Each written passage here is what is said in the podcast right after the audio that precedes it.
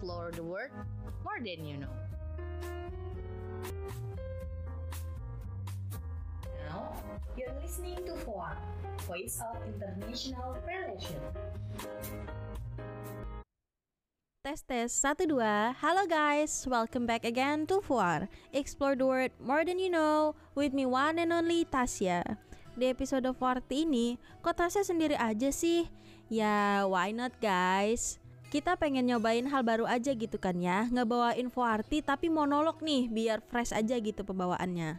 But first, sebelum masuk ke topik yang akan dibahas, aku tetap nggak bosen nih buat ngingetin kalian untuk selalu jaga kesehatan karena sekarang lagi musim sakit nih. Cuacanya juga lagi nggak bagus, jadi banyakin minum vitamin, terus juga jaga imun karena emang varian Omikron nih lagi naik-naiknya nih. By the way, di Indonesia masyarakatnya masih banyak nih yang ngelakuin pengobatan tradisional untuk menyembuhkan diri karena ya memang di Indonesia sendiri masih memegang tradisi pengobatan secara turun-temurun gitu. Nah, ngomong-ngomong, ada nih tradisi-tradisi unik di dunia yang masih banyak dilakuin oleh masyarakatnya. Pertama ada perang tomat di Spanyol. Perang tomat ini dipercaya bahwa berawal dari aksi para pemuda setempat di tahun 1945. Kini, tak hanya penduduk lokal yang meramaikan festival itu, tapi juga banyak ratusan turis yang datang ke kota kecil di Bunol di Spanyol. Acara ini tuh diselenggarakan setiap hari Rabu pada minggu terakhir di bulan Agustus. Para penduduk dan turis akan saling melempar lebih dari 120 ribu kilogram tomat dan ada beberapa aturan yang harus dilakuin peserta festival. Tomat harus diremuk terlebih dahulu sebelum dilempar. Hal ini tujuannya untuk menghindari adanya kecelakaan yang membahayakan. Selain itu, Peserta juga tidak boleh nih menggunakan peralatan untuk melempar tomat. Peserta juga hanya dibatasi untuk 20.000 orang. Selanjutnya ada melempar kayu manis pada orang berusia 25 tahun di Denmark. Tradisi aneh ini berasal dari Denmark nih. Ini benar-benar kedengaran saat aneh di mana mereka yang berusia 25 tahun bakalan dilempar dengan kayu manis.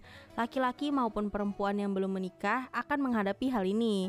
Hal tersebut bukanlah bentuk hukuman melainkan tradisi yang unik yang sudah ada sejak ratusan tahun yang lalu.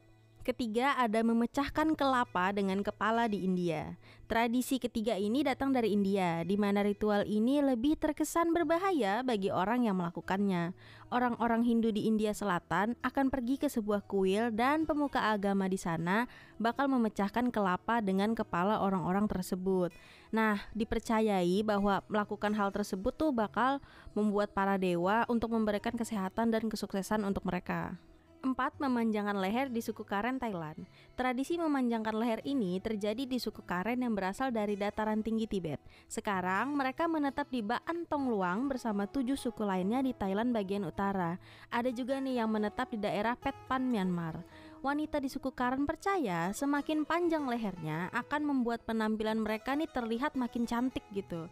Mereka menggunakan banyak cincin kuningan di lehernya dan semakin panjang maka semakin terlihat terpandang. Yang kelima ada potong jari di suku Dani Indonesia. Tradisi unik ini mengharuskan seorang wanita yang kehilangan orang yang dicintainya untuk memotong bagian atas jari wanita tersebut. Nah, setelah itu luka ini akan dibakar untuk menghentikan pendarahan dan mencegah infeksi. Keenam ada melempar bayi di India. Nah, tradisi unik ini muncul di India dan melibatkan seorang bayi baru lahir. Nah, bayi baru lahir tadi akan dibawa ke kuil yang memiliki ketinggian 50 kaki, lalu kemudian dilempar. Kemudian bayi tersebut akan ditangkap menggunakan selembar kain nih yang telah dipegang di bawah kuil. Nah, terakhir ada menari bersama mayat di Madagaskar. Menari bersama mayat atau fama dihana merupakan tradisi turun-temurun di beberapa daerah Madagaskar. Ritual ini biasanya dilakukan pada Juni hingga September.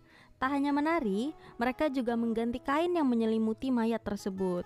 Aduh, kalau bahas tradisi yang serem gini tuh, aku jadi keinget film Midsommar deh kan di film itu ada salah satu tradisi kuno gitu yang bernama Ate Supa di mana orang-orang yang sudah berusia lanjut kalau di dalam film itu 72 tahun bunuh diri dengan cara melompat dari atas tebing sehingga bisa disimpulkan bahwa Ate Supa merupakan tradisi senisida yakni tradisi untuk membunuh lansia yang sudah dianggap tidak produktif dan membebani masyarakat kuno kala itu. Nah, itu tadi guys, beberapa tradisi unik yang ada di beberapa negara.